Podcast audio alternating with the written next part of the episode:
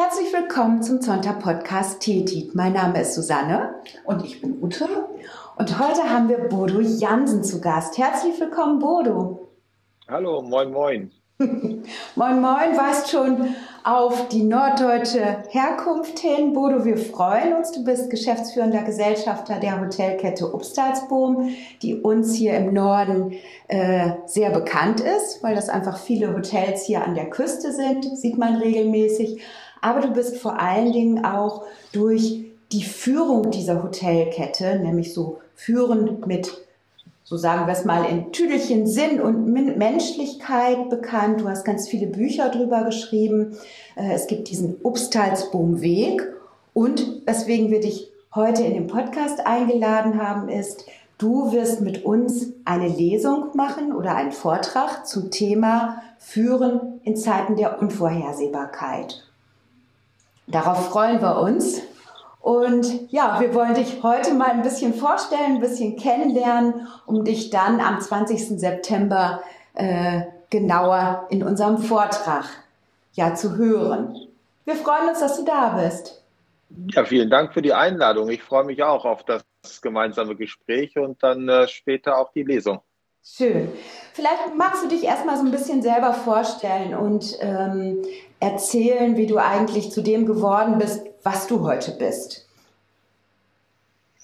Also wer ich bin, das, das weiß ich tatsächlich selbst nicht, aber ich versuche jeden Tag das herauszufinden.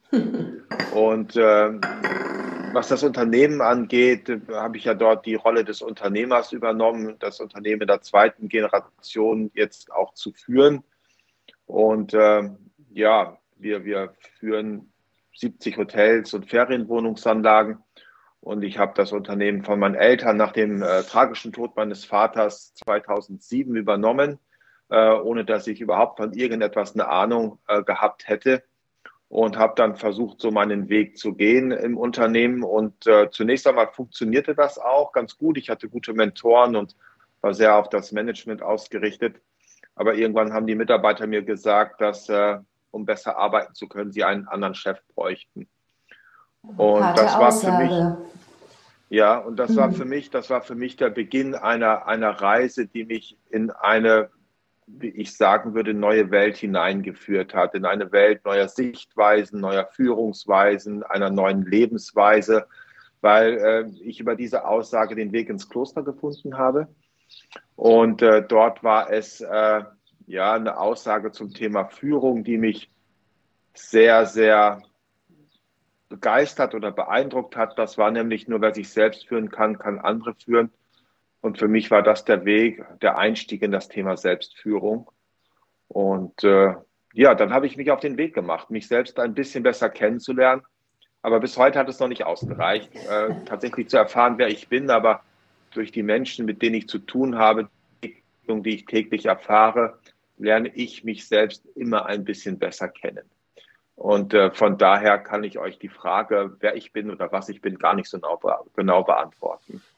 Ja, du hast viele Bücher über deinen, über deinen persönlichen Weg, aber auch über den Weg äh, deines Unternehmens geschrieben. Vielleicht kannst du mal so ein bisschen umreißen, was hat sich eigentlich verändert nach dieser Mitarbeiterbefragung, in der die Mitarbeiter gesagt haben, Mensch, wir brauchen einen anderen Chef als Bodo Jansen. Ich habe ja gerade schon so reagiert und habe gesagt, das ist ja wirklich eine harte Aussage. Hm, was habt ihr gemacht? Was hat sich verändert? Ich habe so das Bild, ihr habt euch viel mehr um den Einzelnen, um die Menschen gekümmert. Aber wie ging das konkret? Ja, ich glaube erstmal die, die, die, die Haltung, die sich entwickelt hat, und ich spreche ganz bewusst von Entwicklung oder Wandlung, weil sie die Würdigung des Bestehenden mit äh, berücksichtigt und das verbindet mit dem, der Sehnsucht nach, danach etwas Neues zu tun oder etwas weiter zu tun, war diese Haltung, dass die Menschen bis zu dieser Mitarbeiterbefragung für mich nur Mittel zum Zweck waren. Mhm. Also sehr egozentriert. Äh, die Menschen waren für mich, also die Menschen der Mitarbeiter, die Kunden, die Gäste, wie auch immer, waren für mich nur Mittel zum Zweck dafür, dass ich meine Ziele erreiche, dass ich mein Unternehmen stark mache, dass ich uns im Wettbewerb behaupten kann, etc. pp. Und das, was sich geändert hat, ist, dass ich mich als Mensch in meinen unterschiedlichen Rollen, als Unternehmer, als äh, Vater, als Ehemann, jetzt als Mittel zum Zweck dafür betrachte, äh, dass Menschen stark werden. Also ich bin jetzt das Mittel zum Zweck, Menschen stärken. Mhm. Und äh, das hat sich eben auch auf das Unternehmen ausgewirkt und äh, hoffentlich auch immer mehr auf mein Leben. Das müssen die anderen aber eher sagen, als ich es tun kann, dass ich versuche täglich meinen Beitrag dafür zu leisten, dass die Menschen sich psychisch, physisch und sozial wohlfühlen. Also Führung, und, Führung eher als, so wie du es beschreibst, Führung eher als eine Dienstleistung an den Menschen oder etwas, um die Menschen äh, stark zu machen. Das finde ich total interessant, diesen Perspektivwechsel, so wie du ihn beschreibst. Ja, Führung, wie du sagst, als Dienstleistung und nicht als Privileg. Also bis dahin mhm. fühlte ich mich extrem privilegiert. Ja, äh, alles drehte sich nur um mich und die Regeln, die für die anderen galten, galten schon lange nicht für mich. Ich konnte mich quasi benehmen, wie ich es mir vorstellte, ohne Rücksicht auf die anderen zu nehmen zu müssen. Und jetzt habe ich eben erfahren, und das war eine weitere wichtige Aussage, Führung ist eine Dienstleistung und kein Privileg. Und wenn Führung eine Dienstleistung ist, dann ist ja die Frage, worin besteht diese Dienstleistung? Mhm. Und ich habe für mich diese Dienstleistung eben so beschrieben, dass sie darin besteht, Menschen zu stärken dass ich also alles dafür tue und Rahmenbedingungen dafür schaffe, durch mein Verhalten, durch das Unternehmen, durch das Angebot, was ich formuliere, dass alles darauf einzahlt, Menschen zu stärken. Und sind ähm, so ein Veränderungsprozess, wir begleiten als Unternehmensberatung natürlich auch viele Unternehmen in solchen Prozessen und merken immer wieder, wie schwierig das ist, so eine Veränderung auch hinzukriegen.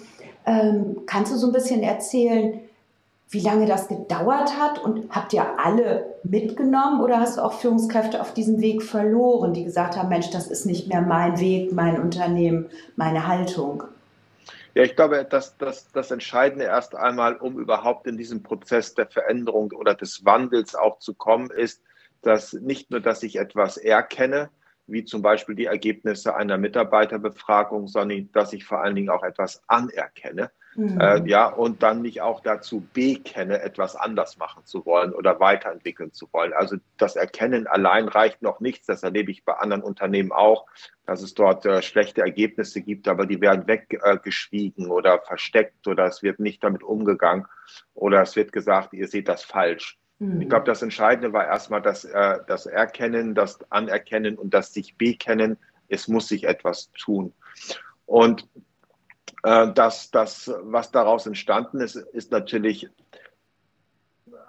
sind Verhaltensweisen und dann vielleicht auch Erfolgsfaktoren, ich will es mal Erfolgsfaktoren nennen, äh, die bis dahin keinen Bestand hatten.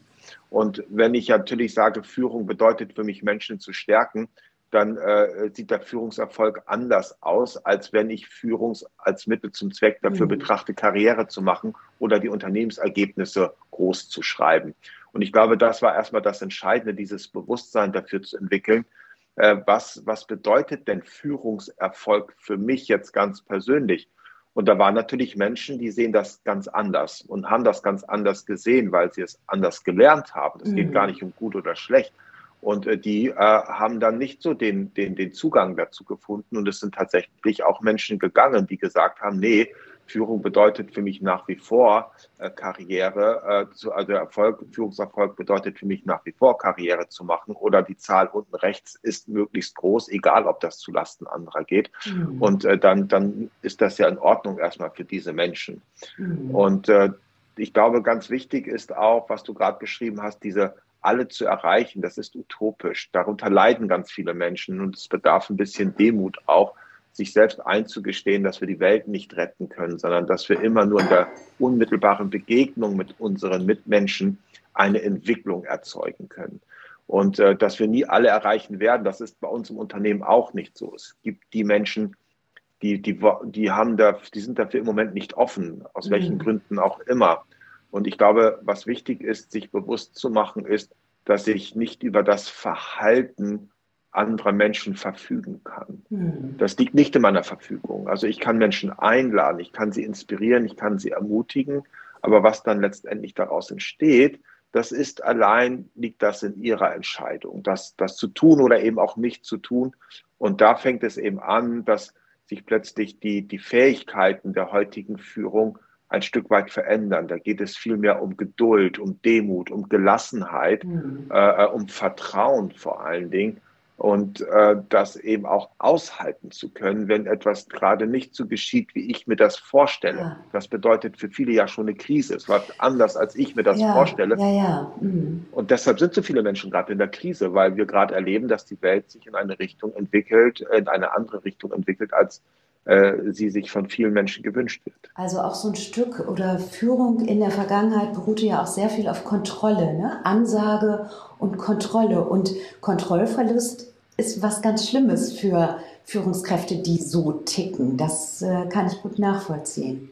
Ja. Und, Sag du. Und, und äh, diese, diese, diese, dieses Bedürfnis nach Kontrolle hat ja einen Ursprung und dieser Ursprung äh, nennt sich Angst. Mhm. wir kennen das ja auch in Deutschland, die German Angst.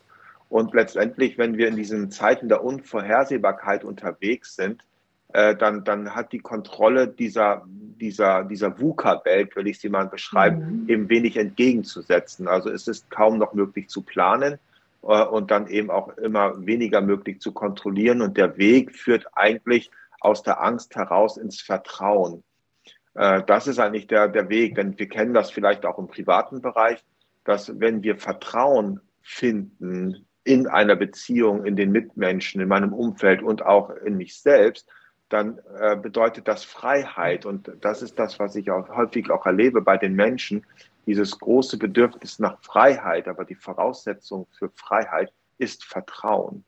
Ja, also wenn ich den Kindern vertraue, dann haben sie ein wesentlich größeres Spektrum, ja, das sie erschließen können. Wenn ich ihnen nicht vertraue, dann bin ich permanent damit beschäftigt, sie zu kontrollieren. Ja. Also geht der Weg wirklich hin aus der Angst heraus ins Vertrauen hinein. Ja, schön gesagt. Und du hast im Grunde schon den Bogen geschlagen zu unserer Vortragsveranstaltung. Ne? Der Titel ist Führen in Zeiten der Unvorhersehbarkeit. Und ich glaube, das treibt uns gerade alle um, als Unternehmer, Unternehmerinnen, aber eben auch privat. Du hast gerade schon so ein paar Stichworte genannt, die uns da erwarten. Kannst du noch so ein bisschen was erzählen? Wo geht oder wann ist oder wie gelingt Führung in Zeiten der Unvorhersehbarkeit? Ich glaube, ich glaube ein, ein, ein wichtiger Schritt ist etwas, was gar nicht so anstrengend ist, weil alles, was anstrengend ist, ja, dann ist meistens das Ego im Spiel. Und es geht viel, äh, viel mehr, als, äh, es geht nicht so sehr darum, etwas zu erreichen, sondern es geht vielmehr darum, etwas zu erkennen. Also es geht um Bewusstheit. Mhm. Sich äh, dessen bewusst zu werden, zum Beispiel, dass ich einen Großteil der Dinge, die sich um mich herum entwickeln, dass ich darüber nicht verfügen kann.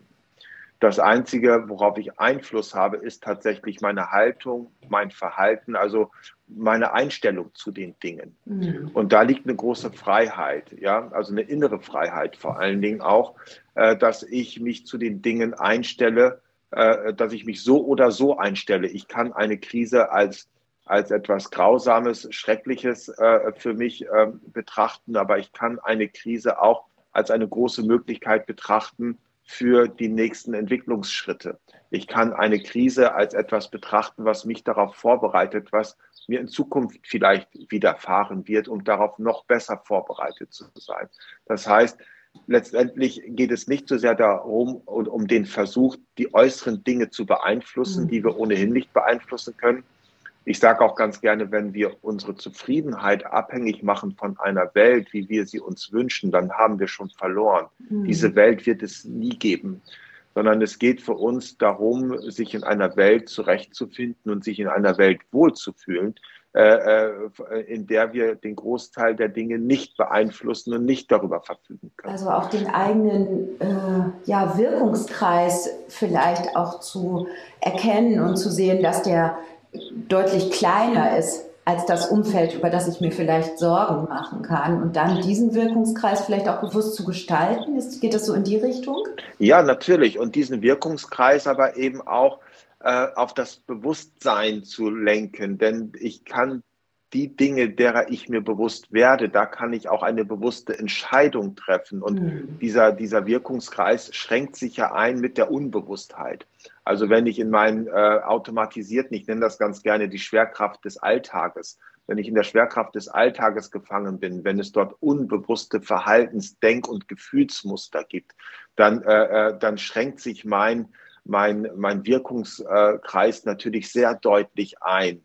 Ja, und ich versuche vielleicht diesen Wirkungskreis auf das Außen zu übertragen. Aber letztendlich beschränkt sich mein Wirkungskreis da wirklich auf das, wie ich mich zu den Dingen einstelle äh, und wie ich ja, mich bewusst einstelle zu den Dingen, wie ich mich entscheide und was ich dann tatsächlich tue. Und das ist ja äh, laut Viktor Frankl, der für uns ein sehr wichtiger mhm. ähm, ja, Inspirator ist, ein Spiritus Rectus ist, ja mit der Logotherapie.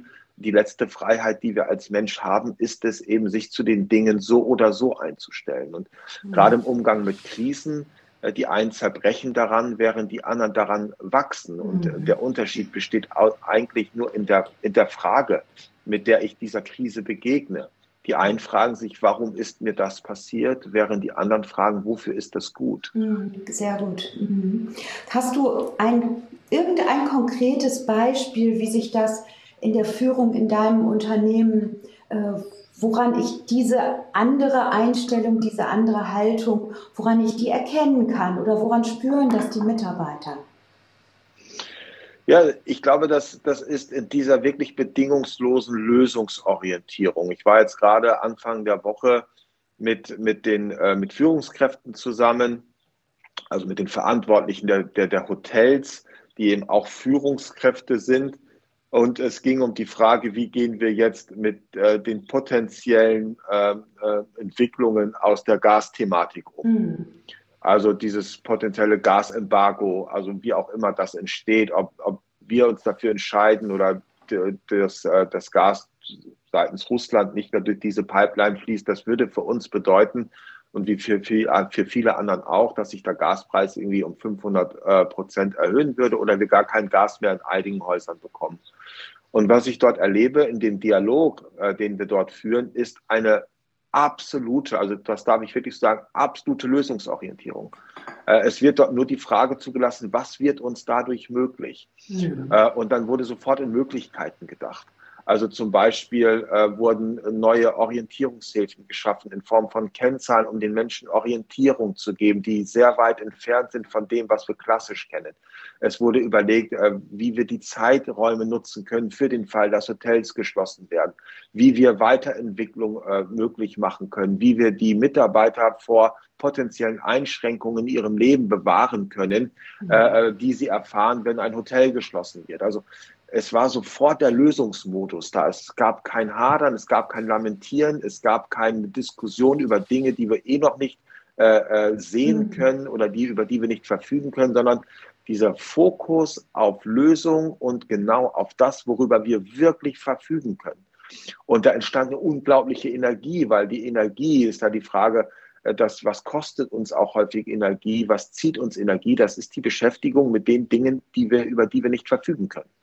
Und da war so viel Kraft, da war so viel Positivität, da war so viel Energie äh, in diesen Gesprächen in einem Thema, äh, das eigentlich die Menschen frustrieren sollte. Ja? ja und das war ja. einfach schön zu erleben. Also das finde ich ein, ein sehr schönes äh, Beispiel oder ich finde, es wird sehr anfassbar durch dieses Beispiel, was du gebracht hast, wie ihr die Dinge äh, betrachtet. Und ich muss sagen, ich bin selbst ganz inspiriert. Es ist irgendwie 8 Uhr morgens und ich denke, es ist ein guter Start in den Tag. Also ich freue mich auf jeden Fall auf den Vortrag und bin gespannt, was du vielleicht noch für äh, Erkenntnisse in diesem Vortrag für uns hast. Vielleicht magst du am Ende äh, für den Moment noch so ein paar Dinge sagen. Äh, wir haben ja jetzt sehr geguckt auf die Perspektive als Führungskraft, als Unternehmer. Du hast vorhin schon gesagt, Selbstführung ist so die Voraussetzung. Vielleicht hast du einfach noch ein paar ja, Gedanken, wie, wie können wir als Menschen besser durch diese Zeit äh, kommen, uns nicht ängstigen, uns auf unseren Wirkungskreis äh, ja, zu konzentrieren. Was gibt es da vielleicht noch für Überlegungen deinerseits? Also wenn wir über das Thema Führung sprechen, dann wird das natürlich häufig ähm, im Zusammenhang mit dem beruflichen Kontext betrachtet, mit dem Unternehmerdasein. Aber letztendlich äh, führen wir uns ja selbst auch durchs Leben. Und das, was, äh, worüber ich gesprochen habe, das beschränkt sich für mich nicht nur auf das Unternehmen, sondern das äh, bezieht sich für mich auch auf das private Umfeld, mein privates Dasein. Und äh, da kommt das Thema Selbstführung natürlich auch äh, ins Spiel. Und äh, bei der Selbstführung geht es ja weniger darum, etwas zu erreichen, sondern vielmehr darum, etwas zu erkennen. Und es gibt von Oscar Wilde einen sehr schönen Spruch, äh, der heißt, wer sich selbst gefunden hat, der hat nichts mehr auf dieser Welt zu verlieren. Mhm. Und wenn, wenn ich mich also selbst gefunden habe, dann, dann gehe ich ein Stück weit gelassener um mit dem, was um mich herum geschieht. Ich identifiziere mich nicht mehr so sehr mit dem Außen, denn das ist ja die große Angst. Wir identifizieren uns als Mensch mit dem, was um uns herum geschieht, das Auto, das Haus. Wer bin ich denn noch, wenn ich das alles nicht mehr habe? Und daraus entsteht die Angst, das zu verlieren. Also ein Haus oder ein Auto in der Pandemie zu verlieren, bedeutet für viele ihre Identität zu verlieren. Und das will natürlich niemand. Und äh, diese Selbstführung äh, bereitet uns den Weg, pflastert uns den Weg ja letztendlich äh, äh, zu dem zu werden, der wir wirklich sind und uns ein Stück weit zu befreien von dieser äußeren Identität und uns unseres Selbst wirklich bewusst zu werden. Und je stärker mir das gelingt, je, je, je bewusster ich mir meines Selbst, meines Selbst werde, ich meine Selbstunkenntnis überwinde, desto gelassener werde ich im Umgang mit den äußeren, äh, mit den äußeren äh, Unvorhersehbarkeiten werden. Das ist so die Erfahrung, die ich machen durfte. Äh, und das ist mir wichtig, auch dass ich ihm gerne über Erfahrung spreche und über äh, wenig über Meinungen. Ja, also mhm. meistens gut Meinung zu haben, immer dann, wenn ich auch weiß, dass es eine, dass meine eine von Tausenden ist. Aber das, worüber ich mit den Menschen auch sprechen möchte, ist Erfahrungen, äh, die zu teilen und auch zu hören, zu erfahren, weil daraus entsteht dann wirklich etwas, womit die Menschen etwas anfangen können. Ja, schöne Worte. Und äh, vor allem zeigt es uns, dass äh, die Lesung nicht nur oder der Vortrag nicht nur für Unternehmen interessant werden wird, sondern sicherlich auch einfach für jede Person, die sich mit diesem Thema auseinandersetzt und Interesse daran hat, sich weiterzuentwickeln. Ich denke, da können wir sehr gespannt sein auf den 20. September. Und jeder kann sich da anmelden. Wir freuen uns auf dich ja, wir sind sehr gespannt auf dich, Bodo. Ich fand, das war jetzt schon ein sehr guter Vorgeschmack. Ich hatte im Vorfeld so überlegt, was können wir überhaupt an Themen umreißen, aber ich glaube, in diesen 20 Minuten hast du viele Impulse gegeben und wir hoffen auf mehr am 20. September, Bodo. Vielen Dank. Ja, sehr gerne. Ich freue mich dann auch auf den September, sehr sogar. Tschüss. Tschüss. Danke.